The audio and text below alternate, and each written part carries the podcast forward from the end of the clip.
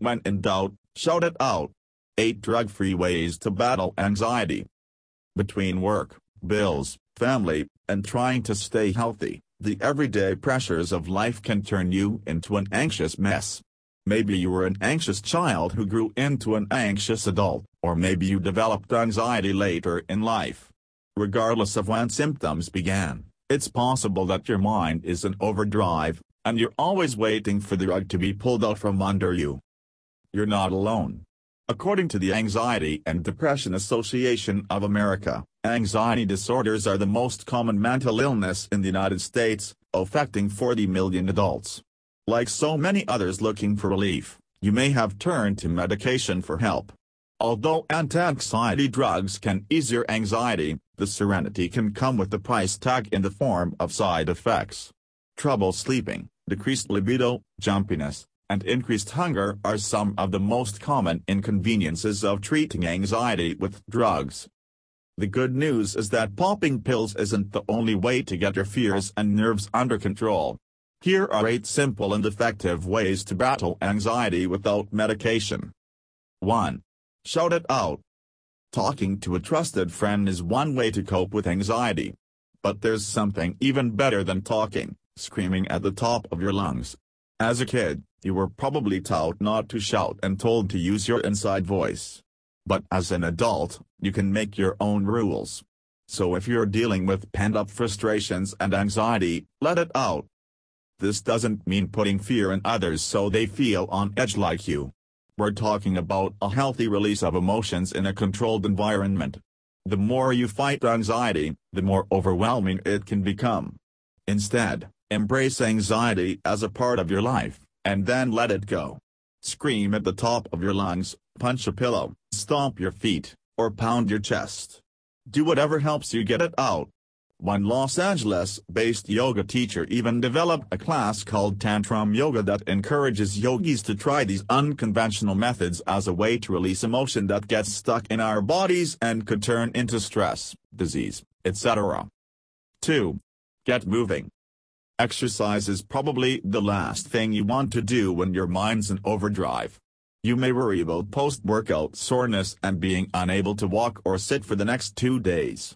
Or your mind might go to the worst-case scenario and you fear overexerting yourself and having a heart attack. But in reality, exercise is one of the best natural anti-anxiety solutions. Physical activity raises endorphins and serotonin levels to help you feel better emotionally. And when you feel better on the inside, your entire outlook improves. And because your brain can't equally focus on two things at once, exercise can also take your mind off your problems. Aim for at least 30 minutes of physical activity 3 to 5 days a week. Don't think you have to struggle through a painful workout. Any type of movement is good, so put on your favorite jam and move around the house. Or grab a mat and break out into your favorite yoga poses. 3.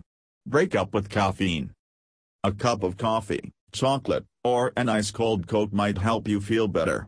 But if caffeine is your go-to drug of choice, your anxiety could worsen. Caffeine gives the nervous system a jolt, which can boost energy levels. But when under pressure, this nervous energy can induce an anxiety attack. Now, the idea of giving up your favorite caffeinated beverage might raise your heart rate and induce anxiety as you read this, but you don't have to stop cold turkey or give up caffeine completely. It's all about moderation. Rather than 4 cups of coffee a day, scale back to 1 or 2 normal-sized cups a day normal as in 8 ounces, not 16 or 32 ounces. Give it a test run and see how you feel.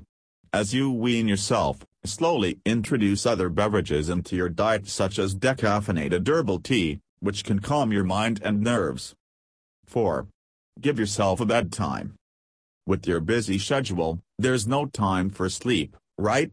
Some workaholics brag about only needing 3 or 4 hours of sleep a night, as if to say, I'm more determined and committed than everyone else.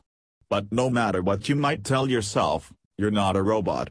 Humans need sleep to function properly, so unless you beamed in from some nearby planet, this also applies to you. Whether you deal with insomnia, purposely limit your amount of sleep, or you're a self-professed night owl, Chronic sleep deprivation makes you susceptible to anxiety. Do yourself, and everyone around you, a favor and get 8 to 9 hours of sleep every night. Develop a bedtime routine to read a book or do something relaxing before bed.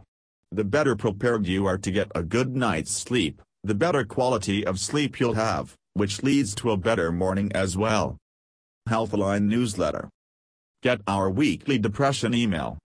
To help you prevent and manage episodes, we'll send you expert guidance, compassionate personal stories, and tips. Enter your email. Your privacy is important to us. 5. Feel okay saying no. Your plate is only so big, and if you overwhelm yourself with everyone else's personal problems, your anxiety will also worsen. We've all heard the adage, there's more happiness in giving than receiving. But nowhere in this sentence does it say you should sit back and let others infringe on your time. Whether you're driving someone around on errands, picking up their kids from school, or lending an ear about their problems, you'll have little strength to care for your personal affairs if you spent almost all your energy caring for others. This doesn't mean you should never help anyone, but know your limitations, and don't be afraid to say no when you need to. 6. Don't skip meals. If anxiety causes nausea, the thought of eating food is as appealing as eating dirt. But skipping meals can make anxiety worse. Your blood sugar drops when you don't eat, which causes the release of a stress hormone called cortisol. Cortisol can help you perform better under pressure, but it can also make you feel worse if you're already prone to anxiety. The fact that you need to eat doesn't justify stuffing just anything in your mouth, so this isn't an excuse to overindulge in sugar and junk food.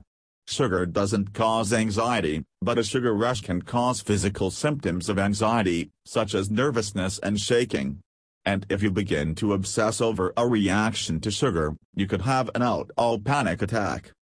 Incorporate more lean proteins, fruits, vegetables, and healthy fats into your diet.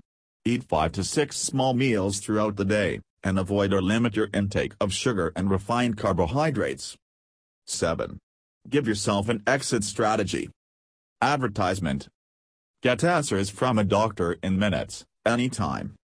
Have medical questions? Connect with a board-certified, experienced doctor online or by phone. Pediatricians and other specialists available 24-7. Sometimes, anxiety is due to feeling out of control. You can always be in the driver's seat of your life, but you can take steps to identify your triggers and cope with circumstances that cause anxiety. Does the thought of going into a social situation or meeting new people make you want to jump off a bridge? As everyone at a party engages in exciting conversations, maybe you see yourself holding up the wall and counting down the seconds until you're put out of your misery. You drove with friends and can't leave, so you spend the entire night looking like the punch bowl attendant. It's this fear that makes you decline invitations and sleep through the weekends. But what if you had an exit strategy in place before leaving the house? For example, instead of carpooling with your party animal friends, you could drive yourself. This way, you can leave if your anxiety starts to build and you can't handle another minute of awkward interactions. The more in control you feel, the less anxiety you'll have. 8. Live in the moment. Other than the words on this page, what are you thinking about right now? Are you worried about a meeting you have next week? Are you stressed about meeting your financial goals?